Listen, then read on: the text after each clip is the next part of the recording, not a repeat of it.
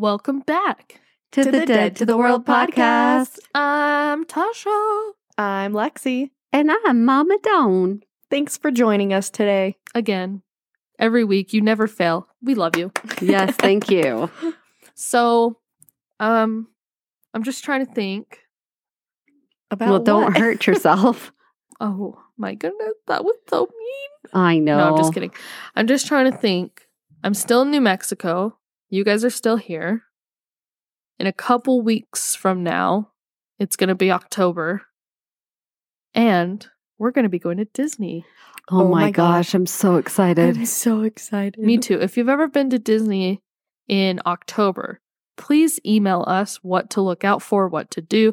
Like, like what's the best what's thing? What's the best thing? Like, because I've been, I've had my fair share of Disney experiences, okay? But I've never been to Disneyland in October. Correct. Well, and I'm it's seriously like so excited. The one time I've always wanted to go. So I'm super excited. And if you don't currently follow our social medias or subscribe to us on TikTok, here's more incentive to do that because yeah. I am sure we'll probably do a lot of videos. If you want to see our Disneyland adventures, go give us a follow. Give us a follow. All right. So today we are going to be talking about sleep apnea. Now you may ask, what is sleep apnea? Well, I'm here to share it with you from our favorite source, google dot com. Ooh, Google. So sleep apnea is a potentially serious sleep disorder in which breathing repeatedly starts and stops. Stops and starts. Does it repeatedly? Vice versa. Repeatedly. That's what it says. I know. You just said it kind of oh, weird. That's all. Sorry. I apologize. Um, if you snore loudly or feel tired even after getting a full night's sleep, you might have sleep apnea. The main types of sleep apnea are obstructive sleep apnea, and the more common form that occurs, or excuse me, this is the more common form that occurs when the throat muscles relax. Now, I actually got tested for sleep apnea once. You did? Yeah, you didn't know? Yeah. No, I didn't know that. We yeah. talked about it on the podcast. I, oh, yeah. I forgot. Oh, yeah. If you didn't know, or if you skipped those episodes, how dare you? Um, I, yeah, it was, I had an oximetry test. Yeah, it was one you did at home. You didn't go to a sleep study at a clinic. Correct. Yep. And the reason I had this is because one, I was snoring all the time and it was driving Kyle insane. Two, I would get like full nights of sleep and I was like exhausted the next mornings. And I don't know what number I'm on. Four, Kyle, like, there was a few times where he thought I stopped breathing. And, you know, he'd kind of like, oh, Tasha, and like wake me up. And mm-hmm. then I'd like, whatever, I was fine. Well, it turns out I don't have any issue. So that's good. And I re- don't really do that anymore. So I don't know what the case was, but. Huh. Strange. Anyways. So potentially serious sleep disorders. There's risk factors that are involved with sleep apnea, which would be your age, um, your weight. Um, it's more common in men. And symptoms include, again, snoring loudly, feeling tired. And so I'm not going to go into treatments because mom's going to go into that later. Yep. I was almost like, and treatments, la, la, la, la. Oh, nope, psych. All psych. right. Um, doesn't, did your information pull up like the health concerns that could come from having sleep apnea? No. I believe, if I remember what I was reading right, um, heart disease, diabetes, um, high blood pressure. Let's see. It says, if left untreated, sleep apnea can result in a number of health problems, hypertension, stroke, cardiomyopathy. I don't know how to say it. Cardiomyopathy. cardiomyopathy yes. Enlargement myopathy. of the muscles in the tissues of the heart. Heart failure, diabetes, obesity, and heart attacks. So. Did it say kidney disease there? Oh, I, I know there was one that I read that said kidney disease as well. So if you think you have sleep apnea, please go to your doctor. Yes. We are not experts. We're just reading information we've gathered online. From the Googles. But if anything that we say triggers something that seems familiar to you, please go talk to your doctor about it. And then I also just wanted to say, you know, you may recognize that we've talked about this before. It's been touched on in other episodes that we've done, but we just wanted to give it a little bit deeper dive here today. We're going to go deep and we're going to dive. So put on your Speedos and put on your bikinis. Put on your swim cap. That's what I was thinking. And swim. Your goggles. And your nose pinchers. Oh yeah, your nose plugs. And your f- little floaty arm floaties if you don't want to dive or sink. And your fins. Okay. And your mermaid tail. So if you're one of the unfortunate sleepers who do have sleep apnea, or you suffer from sleep apnea, or ex- and you experience nightmares, you will be pleased to know that there is an end in sight. A controlled study found that the regular use of a C PAP machine, and for those of you who don't know what a C PAP machine is, it's continuous air pressure. I'm Googling the definition. Here we go. What exactly does a C PAP machine do? As you sleep, a C PAP provides air at the pressure just high enough to prevent your to prevent the collapse of your airways. The pressurized air is provided through a mask that seals your nose and mouth, and this allows you to breathe without much effort and sleep without waking up. So, so be aware, this the C PAP machine does not breathe for you. It just pressurizes air through your nose and mouth to help prevent cl- your the close the your cl- throat your from throat closing. From closing. Thank you. Yes. Was that all just a little cumbumbled? Just no, it was fine. Okay, it just was, a little. No, it was no, fine. It was fine. I was just like, well, I'll check that off my list of things to talk about. Okay, so the study found that having a C PAP machine could put a complete stop to those nightmares and immensely anxious dreams. So although you're probably going to have more active dreams of a happier nature, uh, and like the lu- how do you say this word? Lucidity. Thank you. The lucidity will decrease as you get used to your C PAP. The same study found that a decrease in dream recollection was a good sign, because that means the person's treatment has been normalized. Yep, so it means you're not waking up as often. Correct. So I have a few little snippets, snippets, but I did mean to say snidbits, but anyways. Snidbits? Yeah, like snippets. Yeah, snippets. Why did you say you... I said br- snidbits. Oh, I didn't. I just said it like wrong, weird on purpose. Okay. Sorry. All right, so one year ago on Reddit, there was a post by Dor- Dorato. And they say, I've been using a C PAP machine for nearly two years now, and I've recently realized that I don't dream when I use it, ever. On the odd occasion that I fall asleep without my C PAP, I will then have a hyper-realistic dream, but they almost always end with me drowning, usually in a shallow, shallow, usually in a shallow amount of water like a puddle. I hate sleep. Does anyone relate to this? Well, that makes sense, because if they have a apnea episode, they're not breathing, which would right. be associated with drowning. Right. Like they're they need air. Yeah. I saw so, a lot of similar stories like that too. Yeah. Like their brain's associating the fact they can't breathe with probably putting them in a storyline of their mm-hmm. drowning. Yeah. Exactly. Now, this next one is also from Reddit, and the username is this sheepherder seven five two one. Love okay. it. I love, love it. it. He says, or she says, sorry, I shouldn't assume. They say, my experience is almost identical. No dreams when I'm using my machine. Frequently drowning sensations when not using it. For what it's worth, I keep track of my sleep with a Fitbit also. I try to take it with a grain of salt, but it's but it's of note that the device records almost no R E M sleep when I use my C PAP, and much larger proportions when I don't. So it records... It's records. The Fitbit. Yeah. You just said a weird word. I did? Yeah.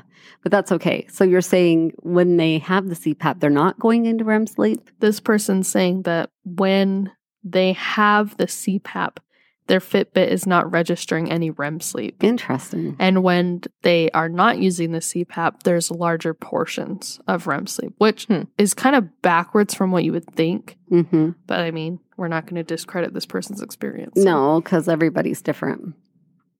And then another one, username in, in Missus Cargo, I believe. They say, same. I had a frequent, vivid dream before my C PAP, and now I rarely dream or recall my dreams. Lots of life changes around that same time, so I don't know if I could pin it all on my C PAP, but I imagine that dreams are harder to recognize or remember if you fall asleep all the way through them instead of being able to f- force into wakefulness in the middle of them. Exactly. Which makes sense. Makes sense. Yeah. Next one from Juice F- Juice Fee. I don't know how to say it. I have the opposite experience. For five to seven years before being diagnosed, where I felt like I would wake up every five to ten minutes throughout the evening. I do not remember dreaming that entire five to seven years. The first thing I noticed when I used my C PAP was that I started dreaming, something I hadn't experienced. Not sure how this all relates to sleep cycles, but for me this was a huge change, likely brought on from not waking up every five to ten minutes. So I guess if you really look at it, like when you're in your R E M sleep and you wake up during R E M sleep, that's when you remember your dreams. Correct. However, if somebody's not asleep long enough to even have a dream, it could be the, that case where they just never they made never, it into R E M sleep. Exactly. Or because you have to be asleep for like ninety minutes to get into R E M sleep. I believe so. Usually. Yeah. And, and you know, it could just be when you're dreaming. You, you could wake up and just think you didn't have a dream, even though you did. True. So you I don't not know, remember just, it. Exactly. And then my last one is from Lobster seventy. Makes me want red lobster. Money, money, money, money, money. Money, money, money. Mister I'm the Krabs. Krabs. So they go on to say, I also noticed that I remember far fewer dreams after I began using my C PAP. Don't worry, it's a good thing. You remember dreams more when your sleep is interrupted. Not recalling dreams doesn't mean you're not dreaming. In fact, if I remember my dreams now, ten plus years with a C PAP, I know it's because I did not sleep well. And that's yeah. kind of what we were just saying. So those who have a C PAP, most of them saying that if they do have a dream or recall a dream, then they didn't get a good night's sleep. Mm-hmm. Whereas if you're using the C PAP and you're getting good sleep and your treatment's working, then you're you're kind of your recollection or variety or consistency of dreams is like shortened. Yep, you don't decreases. Quite remember them and such of that. So yep, yeah. All right, so I'm going to go next. And I know you guys have heard me talk before about my friend slash coworker um, that suffers from sleep paralysis episodes. Well, he also suffered from sleep apnea. And he's the one that really wanted us to talk about the subject because he was very curious to find out how other people had experienced dreams after having the C PAP because he doesn't remember dreaming at all before having his C PAP. And then when he first got the C PAP, he noticed that he dreamed a lot and they were like super colorful, super vivid, but then now they've calmed down. And mm-hmm. that's kind of what a lot of the things that I read suggested is that right at first, because your body's not used to getting such good sleep, that you might have these very lucid dreams. But he also said that he does not suffer some, from sleep. He also said he does not suffer from sleep paralysis anymore either, that after he got hmm. on the C PAP, It he hasn't like, experienced that anymore. Oh, that's interesting. So that's not a connection that I've heard before in any of the research, but, you know, it, that was his experience. So I am going to uh, talk about some information I got from WebMD uh, that talks about uh, sleep apnea treatment. So the treatment, of course, is to open your airway so you can breathe better at night. Many devices can help make this happen. Among the most common are the C PAP machine, which Tasha talked about. Uh, there's also mouth appliances and specially designed pillows as well, which I thought was interesting. Ooh. So the first thing I'm going to talk about is mouth devices. So you can get these custom made or buy them over the counter. Whatever type you choose, you do need to see a dentist to have them fitted. One is called Mandibular Advanced Device, which they call MAD, which I thought was an interesting Mad. acronym. MAD. MAD. This looks like a mouth guard that athletes would wear. It snaps over the top, your Let's see, it snaps over your top and bottom teeth. Hinges let your lower jaw ease forward, which keeps your tongue and soft palate stable so your airway stays open while you are asleep, which okay. makes sense. Um, I am from a dental assisting background, and if, you know, you're helping out with like a surgery, like a wisdom teeth extraction, and people are asleep, you literally have somebody that's called a chinner that stands behind the person and pulls their chin forward, so that their airway stays open the whole time. I did not know that. I did not know that either. Yeah, most people don't know it because you're out, so you don't know that somebody's standing there holding your jaw the whole time. And who knows, maybe they have appliances now as well or something else that does it. But when I was going through my dental assisting training, I worked uh, or I interned at an oral surgeon's office, and I got the lucky job of being the chinner. So anyway, she was the chinner. The next one is called a tongue retaining device. This is sort of like a splint that holds your tongue in place to keep your airway open. Doctors don't prescribe it as often as the M A D. It can be harder to get used to and less comfortable, which I could imagine that. It'd be like almost having like a spike in the top, roof of your mouth so your tongue doesn't go up, which I don't think I'd like that. No, that doesn't sound very comfortable. No. no. And it says you can buy a boil and bite device over the counter or online, which you heat in water and then bite into to make it fit your mouth. The aim is to move your lower jaw forward to improve your breathing. Uh, these devices may not work as well as ones that are custom made. Researchers in Europe studied thirty-five people with mild sleep apnea. Some used the custom-made devices and others used the boil and bite products, and only the custom-made ones reduced the average number of apnea problems per hour. Hmm.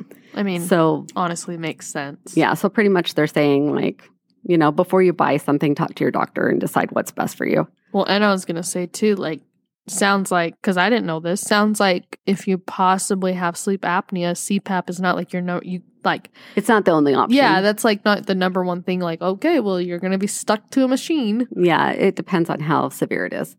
So I, uh, in this article, they also talk about a positioning pillow. So if you do a quick online search, you'll find many types of pillows to relieve sleep apnea. They're designed for use with the C PAP machine or without it. They come in different styles, including a wedge shape, which raises your upper body. So sleeping on your back with your body ele- elevated from the waist up may keep your airway from collapsing and, in turn, improve your condition. The American Sleep Association for Apnea says use foam wedges, not soft pillows. So not something soft to, that you like would slump into. Uh-huh. It needs to be firm. Makes sense. Uh, sleep apnea pillows that you can use with a C PAP machine position your neck so the airway is more likely to stay open. Ones you use with the machine are meant to make you more comfortable when you wear the C PAP mask. Some have features that reduce pressure from the mask to keep it from and keep it from rotating out of place. A small study of the pillow used with the C PAP showed that they do make some users more comfortable, but the people were no more likely to keep using their machines than those who didn't use the special pillow. So I, I think that's kind of a common thing. Like the, the C PAP can be kind of annoying, and so some people will not use it as often as they should. Um, this one is tennis balls. Can you think of how you would use a tennis ball to help sleep apnea? Like put it under your chin? No, I mean, that's but a good thought. I, I, I thought about it that way too. About half of people with the disorder have most of their breathing problems when they sleep on their backs.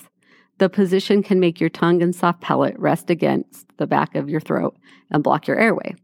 So sleeping on your side may improve your symptoms.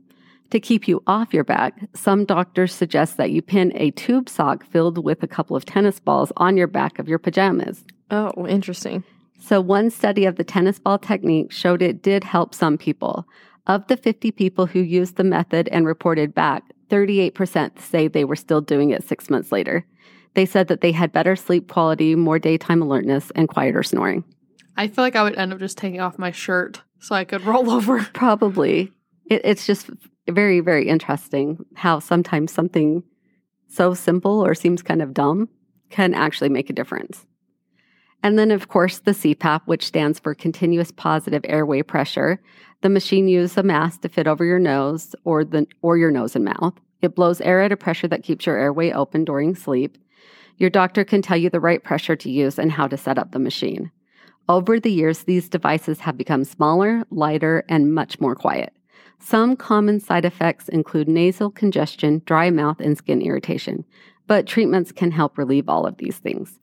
The key to using the C PAP is to make sure it's comfortable. You can choose from a few different models, so you should be able to find a mask that works for you. The device works very well, according to the National Sleep Foundation, but doctors say the key to success is to use it every night. So that seems to be a common theme. Um, and then finally, a nerve stimulation device. So when your tongue and other tissue in your throat fall back and block your airway, a small device called a hypoglossal nerve stimulator can help. About the size of a pacemaker, doctors put the device inside your chest through minor surgery.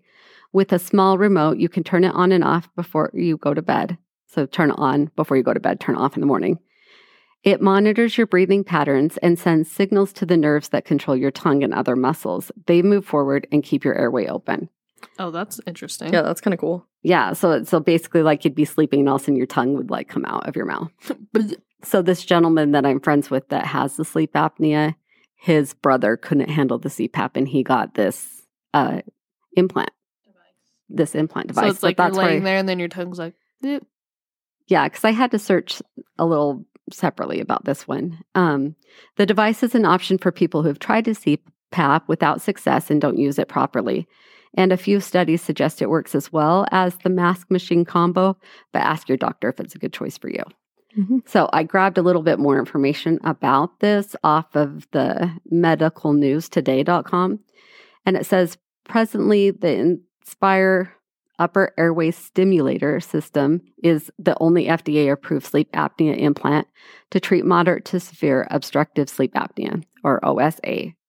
So a Although, let's see, let me see if I can say this right. This is what an ear, nose, and throat doctor's official title is, or type of doctor. It's an otolaryngologist. Okay. I had to look that up. Anyway, they perform the implant surgery. Uh, they will implant the pacemaker-like device in the upper right chest beneath the skin. The sleep apnea implant detects a person's breathing pattern and generates mild electrical impulses to open the airway. It features four main parts. So it has a generator, a breathing sensor, a stimulator electrode, and a remote. So the breathing sensor detects breathing and sends signals to the generator when a person breathes. This in turn activates the gener- generator to send alerts to the stimulator electrodes to act as the hypoglossal nerve. The hypoglossal nerve is the nerve responsible for tongue movement. As electrical impulses stimulate the hypoglossal nerve, the tongue muscles move forward to open up the airway, improve airflow, and reduce sleep apnea. A person can use a remote control to regulate the device. A doctor will advise about how to manage the device and may recommend using it alongside other treatments. So there are uh, different procedures that you need to go through to see if you're a good candidate for this type of procedure. So they would do an endoscopy to see, you know, how your throat and all that kind of stuff is, to see if it would be a good thing for you, or if maybe you have other problems in that area. So you have to be over eighteen. You have to have moderate obstructive sleep apnea. Um, you have to have a body mass index of less than thirty-two, so you can't be overweight. Uh, the drug-induced endosc- endoscopy shows that you're a good candidate. They are unable to have their tonsils removed, which I thought was an interesting aspect of it.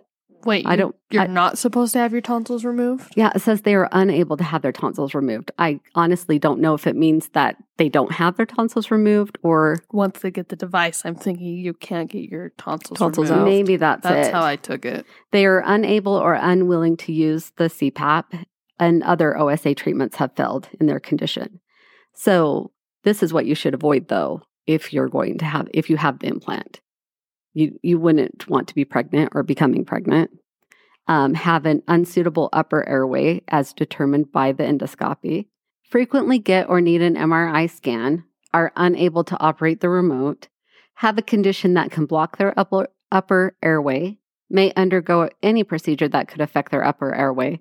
Have an implant desi- device that can interact with the sleep apnea device.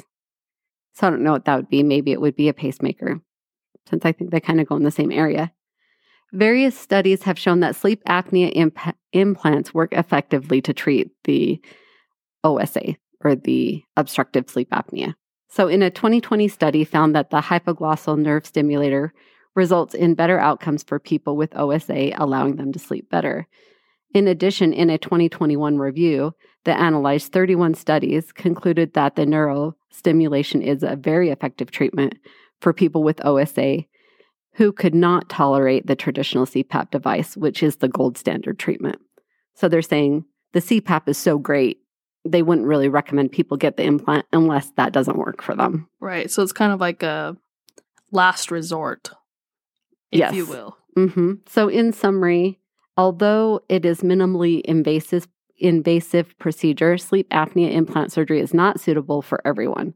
A person will need to have a thorough assessment by the sleep specialist and surgeon to determine whether they are suitable for the procedure. Sleep apnea implant surgery has a high success rate and can offer long-term benefits for select people with moderate to severe obstructive sleep apnea. Anyone considering sleep implant surgery should discuss with a doctor whether it's suitable for them. Gotcha. So I just thought that that was interesting. There was, I, I feel like I always just hear about the C P, the C PAP. I didn't know that there were other things that could be done previously. So I thought that that would just be good information if it's something you or somebody that you know is suffering from. And I'm going to turn it over to Lexi now. Okay. So I just have a couple of stories from people with sleep apnea or undiagnosed what they believe is sleep apnea, I guess I could say. Got it. It's these are people who found a sleep apnea support group and were trying to get advice from people if they think that they should get tested and stuff like that. Oh, so okay. I thought it was kind of insightful. If this is happening to you, you may not know that this means you could have sleep apnea. Okay, that makes sense. So the first one is from Reddit, and the user is teacup twenty twenty. They said, I have instances at night where I can't breathe. This started early in twenty twenty and happens randomly, sometimes once a month, sometimes twice. There was a point where it happened several times within two weeks. Instead of my body just waking me up so I can readjust, the not being able to breathe happens in my dream as well, and it's traumatizing. At that point, I start lucid dreaming, which I can't do any other time, and I can't even enjoy the coolness of it because I'm literally dying for air. Oof. In the dream, I always try to fix it. This has happened what feels like over fifty times now, and each time I try a new method to be able to breathe. I have tried asking people around me for help. They never know what to do and end up panicking with me. Calling nine one one but never making it to the point where they arrive. I've tried walking it off in a way to see if the pressure from standing helps, which it doesn't. I've tried flying around just to see if I could, which was briefly cool, but I still couldn't breathe.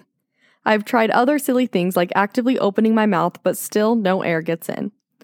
Last night was kind of different. It lasted the longest it ever has, and I just couldn't wake up.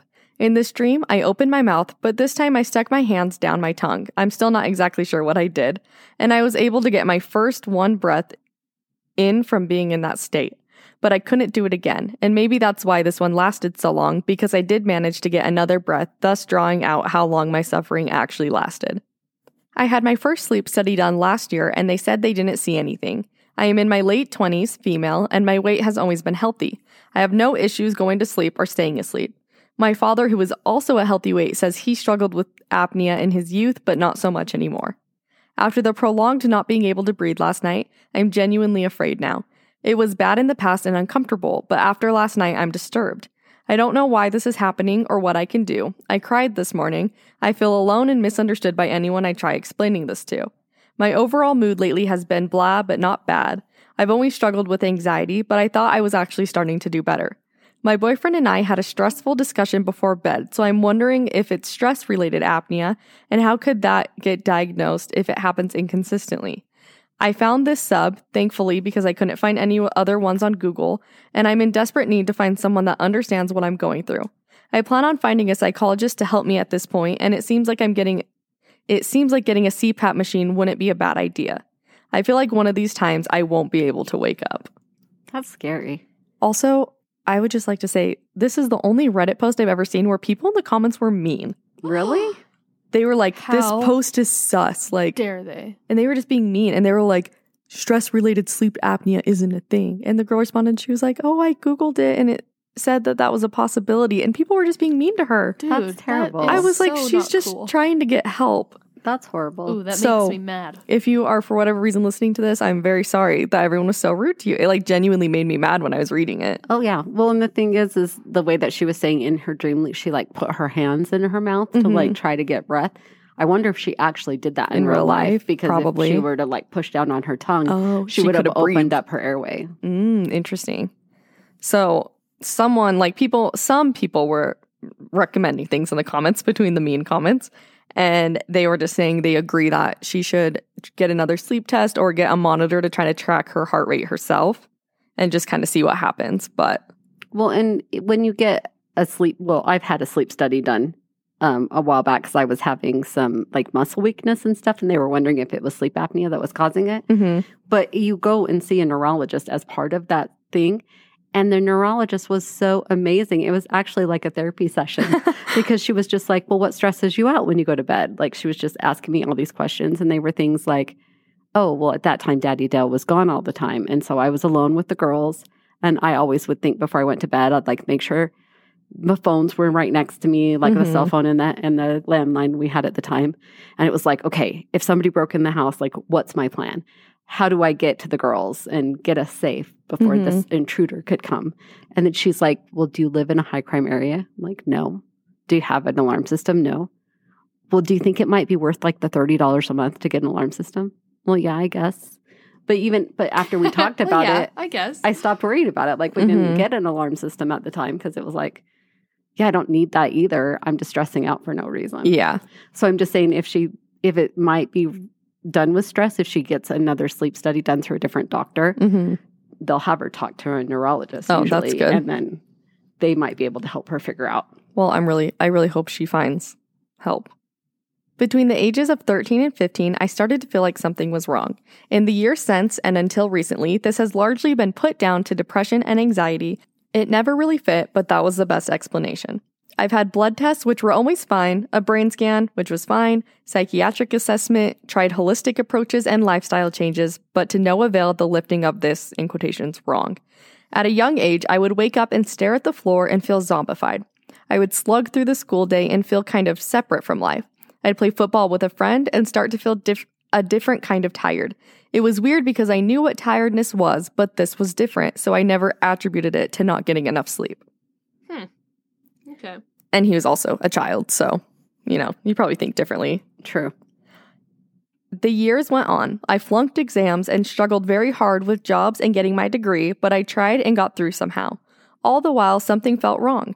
I was otherwise very fit and healthy. At seventeen, I had a keen interest. interest in martial arts, something that carried on into my mid-twenties. By my late twenties, I had to cut back on things in life because it all felt too much. I kept looking for this thing. I looked at what made people feel this way. Maybe the city is too much. Maybe people seem to get stressed in cities. Noise pollution stresses us out and the air isn't clean. So then I thought, okay, I'll move to the countryside. Then I'm in the countryside. Okay, now I feel like I'm too remote, not getting enough people contact, and I need to remedy that. Fitness, nutrition, and jobs that I thought were too sedentary, I've let go of, and I have a long list of things that I've looked up on different studies and tried to change to no avail. And now I've made a life where I can survive, but it's not where I want to be. It feels like I went to sleep as a kid once and never fully woke up. I used to fantasize I'd wake up from a coma and I'd be normal again. And instead of life being black and white or feel like I'm watching my life on a T V, it would be colorful, normal, and I guess I'd have some sense of normal from when I was younger, but this isn't happening. I'd fantasize that they'd find a parasite in my brain and when removing it, I'd be normal again. I don't believe in them, but I thought maybe there was a ghost coming to me in my sleep and doing something to wake me. One of the more creative searches for an answer, I guess. I had this horrific thought I'd reach old age, this veil would be lifted, and I'd briefly feel what life could have been, but now it's too late. Now I feel like I haven't had a restful night's sleep in over twenty years, and as crazy as it sounds, it seems that might actually be the case. Something else I have had is a constant red, raw throat, and it always hurts when I sang or talked loudly at a party all night. I never picked up much interest at the doctor, and my severe gag reflex meant they couldn't look much. Now I've been to doctors over the years saying life felt like I was in a dream or like I was watching it on T V and was tucked under the depression umbrella.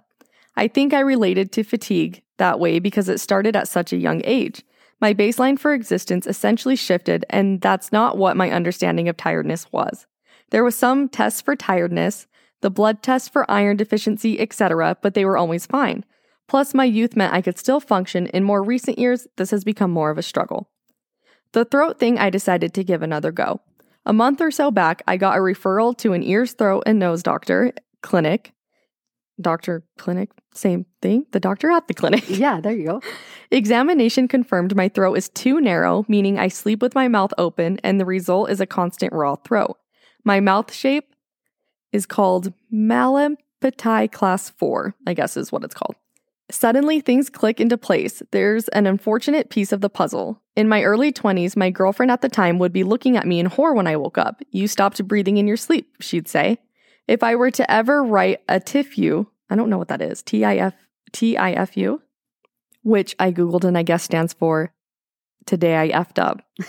So it says, it would be the T I F U by thinking sleep apnea wasn't was exclusive to overweight middle-aged people. I dismissed sleep apnea as a potential issue. As mentioned above, I was fit and healthy and starting to question if I wasn't just a little bit crappy at life. Lazy maybe, depressed, always had to be that. At this point, I didn't snore either, and in regards to the girlfriend, I loved this person very much and unfortunately in all my naive and desperate measures thought, ah, a relationship, that's what's missing. People get good chemicals even from a hug. Maybe that's it. Maybe now I'm in love and have this person, this will fix it. Of course, that kind of expectation of a relationship is never going to work, but to be gentle on myself, I can understand it and forgive myself now. It seems I was approaching my second decade of sleep disruption. It didn't work out and I didn't deal with it too well. My efforts to find the thing dropped. I accepted depression was the cause and worked on that. I left my job, I couldn't hack it.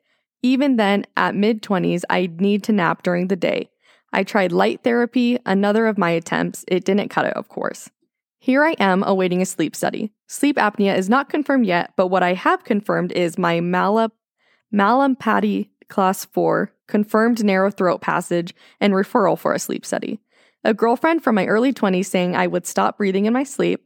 I asked and got confirmation from a more recent girlfriend from a few years ago saying the same thing. A need to sleep later in the day, mood disorder over the years, emotional fatigue. Sometimes I wake up doing a single sharp snore. Reports of snoring, though I've been on my own these last couple of years, so no one is there to confirm anything more lately. I also bought myself a continuous O two and heart rate monitor. The results show multiple drops an hour and O two followed by a jump in heart rate from about fifty-eight to ninety plus. And wow. His O two drops as low as eighty-six percent. Oh, yeah, he definitely. I don't know what that most, most means, definitely. But I think you're supposed to be in your nineties. Oh, okay. Always. I think you can be says, somewhere in the eighties. Well, maybe we're high eighties. We're not doctors. Kyle! Just kidding. Well, I just know when I've been in the hospital, it, the machine would start beeping if I got below like ninety. I think maybe that's what it was. Below gotcha. ninety, the machine would beep to let them know I was below ninety. Hmm. And then he says, I lent the device to a friend and got a reference point, and his is smooth. O two doesn't drop, heart rate is consistent, and mine looks really spiky. And I could have very much written this article. He shared an article about sleep apnea. So if you're interested in reading that, it's from the guardian dot com, and it's called Sleep Apnea Made Me Feel Like I Was Dying. Oh, wow. But I didn't include that since this was already so long. Okay, that's fine. He continues to say, I'm waiting for an N H S referral, but ordered a private home sleep test in the meantime. The one thing I'm yet to ask, and the thing that I'm most keen to know is, can sleep apnea be responsible for feeling of watching my life on T V? My understanding of sleep apnea and constant disrupted sleep means your cognitive function is compromised and you don't process things so well, and I guess that would align with this feeling of being underwater, in a fog, or distant, like life is a dream, you know? Could sleep apnea starting at a young age finally answer that question? I really want life to feel like, I really want life to stop feeling like it's a dream, and I think sleep apnea is causing it. Constant fatigue and no restorative sleep for such a long period of time seems a likely candidate. What is tiredness for one person can be completely different to another. One thing among all others is if it is sleep apnea, which all data points point to, it's very validating. The author of the article mentioned above describes being despondent. Is that a word? Despondent? Yeah, despondent. Okay. And I wonder if that's a better description for what I feel. Maybe I came up with the watching life on T V as a kid because I didn't know how else to is- how else to describe extreme fatigue and poor cognitive function. I think it's that feeling of watching life on T V, being so fatigued you're just completely despondent? Yeah. Can't process or remember things properly. Don't our brains store and process information differently when we're tired? So if I've been constantly tired with no file sorting by the brain because of constant sleep disruption due to sleep apnea, could this be the feeling of living in a dream? Probably. Yeah, I would think so. Well, and that's where you uh, store memory, you know, sleeping. In your that's when you process. It's when you process things that you've learned throughout the day. So definitely could could be, in my opinion. Yeah. And then a couple people responded to that Reddit post saying that they felt the exact same way before they got diagnosed.